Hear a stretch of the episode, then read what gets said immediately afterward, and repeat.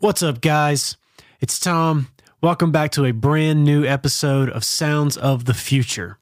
Now, today's episode is a little bit different than anything I've done in the past. This is actually the audio that I have pulled from a recent video that I posted to my YouTube channel. In 2019, I posted a video called The Results of Using Playlist Push. And that video did really well for me on my channel. And in the comments section of that video, I had a lot of requests by my standards, several requests, let's say, for a follow up video to that video. So I did a follow up video for that and posted it on YouTube.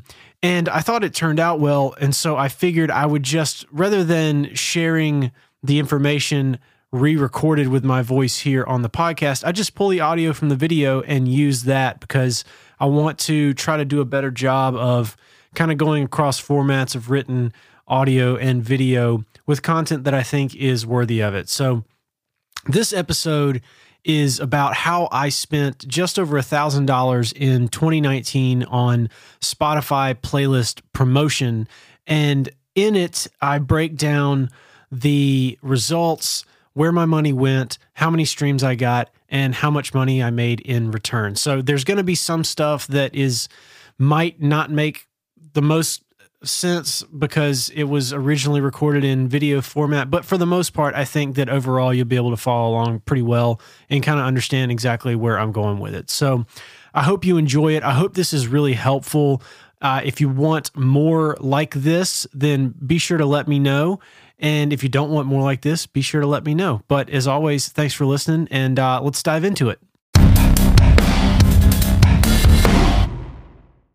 What's up, guys? It's Tom. Welcome back to the lab. Welcome back to my life. Welcome to the first video of 2020. What? It's a brand new year, y'all. Ooh, ooh, ooh, ooh, ooh. Yes! Yes! It's a brand new year, my little lovelies. I got blisters on my fingers. First video of 2020. We're coming out of the gate strong. I have had a lot of requests for a follow up video what is easily my most popular video of 2019, which was the results of using Playlist Push. Apparently, this struck a chord with a lot of people. People were interested in using the platform, obviously interested in getting their own music on the playlist, trying to make a little bit of money. And I guess that video was helpful enough that people wanted to know more about my journey with the content from that video now. In that video, I talked about using Playlist Push to upload. my song Upload and try to get it onto playlists. That video came out in like April in 2019. And fast forward now to January 2020, and I'm going to do a follow up about what has happened since that video and what I have learned, not just through that song, but about paying for playlisting, period, through all of 2019. All right, so I spent $1,000 in 2019 on playlist promotion. I used, first of all, the website Playlist Push. I used a website called Submit Hub, another platform called Spotify, another platform called Soundplate. It's hard to do that many fingers like that. It's weird. I don't know why I started with my thumb. I used a platform called Indie Mono, and then I used a website called Klangspot, number six.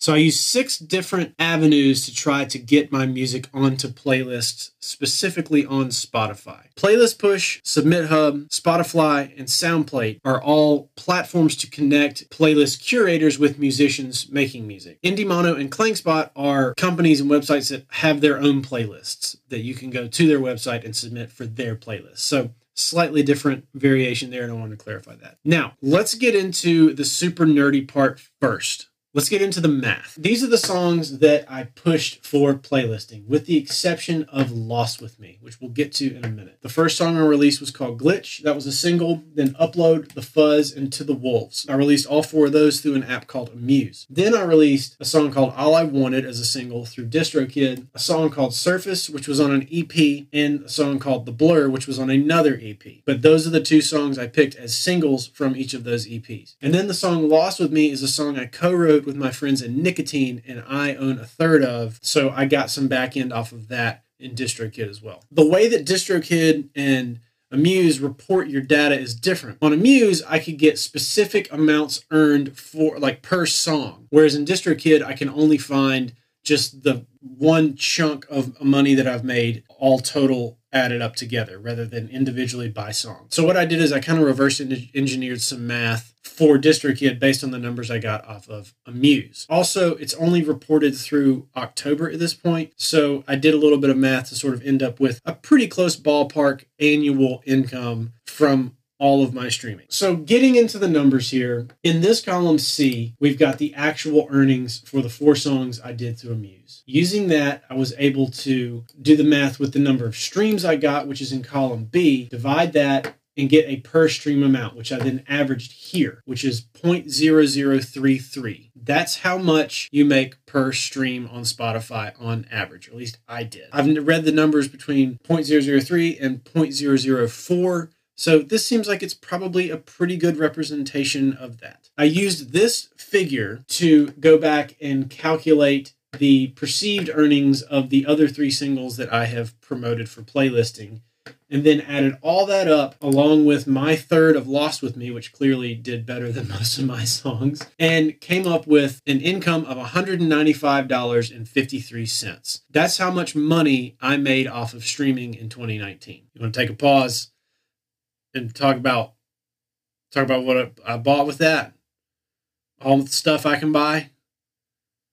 So much stuff. I was, I'm rolling in it, you know. So just don't start sending me DMs asking for money because obviously I've got it allocated very specifically. This is a lot. That's how much money I made. Now, I'm sure you're looking at this spreadsheet and going, all right, what are these other numbers? Well, here are the platforms that cost money to use. Let's start with playlist push because my guess is that's probably what most of you are interested in seeing. I promoted three songs on playlist push. Upload, which was the first song I used playlist playlist push for. The single right after that the fuzz and then later on uh, my single surface. Now it's important to note that none of these songs i promoted on playlist push have vocals and they are all very instrumental kind of weird tracks. So take this for what it's worth. Upload was easily the most successful song for me last year. It has to date 30,400 streams compared to the next closest one of mine, which is 6,600, which is Surface. So blew everything else out of the water. I spent $247.50 on that on Playlist Push, and I got added to six playlists. The most important thing here is that it tripped the Discover Weekly algorithm on Spotify. That's the biggest deal out of all of this stuff that I can tell you, the thing that was the coolest thing that happened, which is the thing I think is the point of using these services,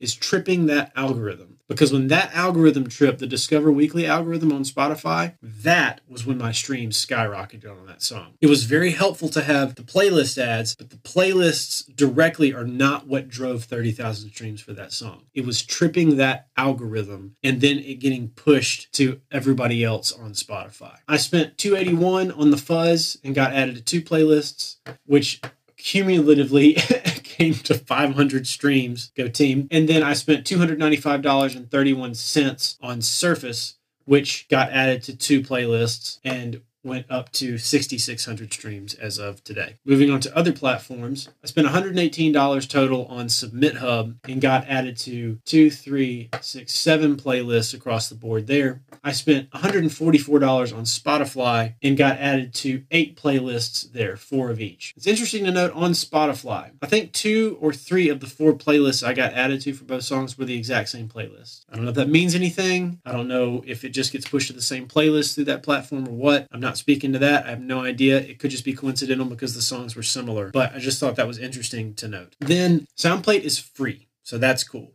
but it takes a lot more time to like submit to playlists. You don't just like pay 250 bucks and then it just sends it out for you. You have to do every single one individually. So, what's worth more to you, your time or your money? If your money's worth more and you have the time, SoundPlate's a good option, though there are fewer high volume playlists on there but I did get four uh, ads off of that. All told, I spent $1,085.81. I made $195.53 which brings you to a grand net total loss of $890.28 for 2019. There you have it. I lost a boatload of money trying to promote my music using playlist platforms. There's no way around it. That's what happened. I did get 43 followers on Spotify out of it, which is cool. And I ended up with almost 100,000 streams, which is tight. And at the highest, I ended up with around 9,000 average monthly listeners when that Discover Weekly algorithm got tripped on Spotify.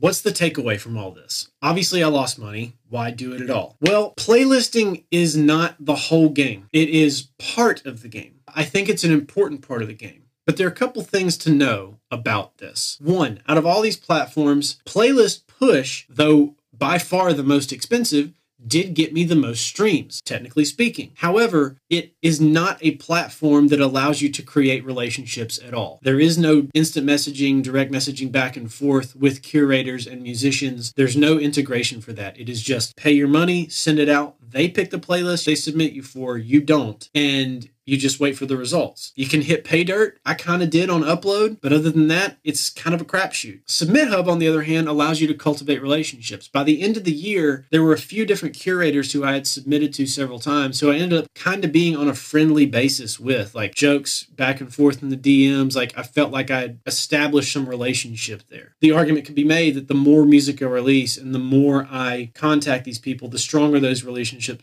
those relationships will become and the better it will be for everybody moving forward. Now, the thing that I think is the most important takeaway of this for me is that if you're not making popular music, if I'm not making popular music, things that you might potentially hear on the radio or that have hooks and melodies and catch to them, if you're making weird ethereal music, which is what I did in 2019, these services probably aren't the best thing for trying to generate a steady income off of streaming. By and large, I think that while I did lose a lot of money, the information I gained as a result of it is extremely helpful. So for you watching, take my loss and use it to your advantage. Don't spend a $1,000 to learn this exact same lesson. Listen to what I have learned. And then when you do decide to spend it on Playlist Push or Submit Hub or whatever, you can do it a little bit more thoughtfully making sure that you're picking the right genres and have a song that you believe is worthy of being within popular music, then you're probably going to end up with better results. More than anything, using these platforms to try to get onto playlists is just one of many, many necessary pieces to building a career and building a steady income as an artist and as a musician. It is by no means the only place to go, and it's certainly not the entire strategy. The end goal ultimately is to build a fan base, not just get money from streaming. As you can see with my numbers, my fan base didn't necessarily hold up. It peaked and then it troughed. So I didn't build enough real fans. I just got listeners for the moment. And the goal is to build real fans. So use playlisting, use these services if you want, but just know it's just a piece of your strategy. There's a lot of other things you need to do as well. That's it for this video, the first video of 2020. If you like this, hit the like button. If you want to see more like it, hit the subscribe button. I'm going to be coming in hot all year, taking everything I learned in 2019 and applying it in 2020 to try to help give you guys insight into how to continue to build as an artist and create a living making music. So that's it. Thanks for watching, and I will catch you next time. Peace. Hey guys. Thanks so much for listening to Sounds of the Future today. Hey, look, if you like this episode, hit me up on Twitter at Tom Dupree III, T O M D U P R E E I I I. Let me know what you thought.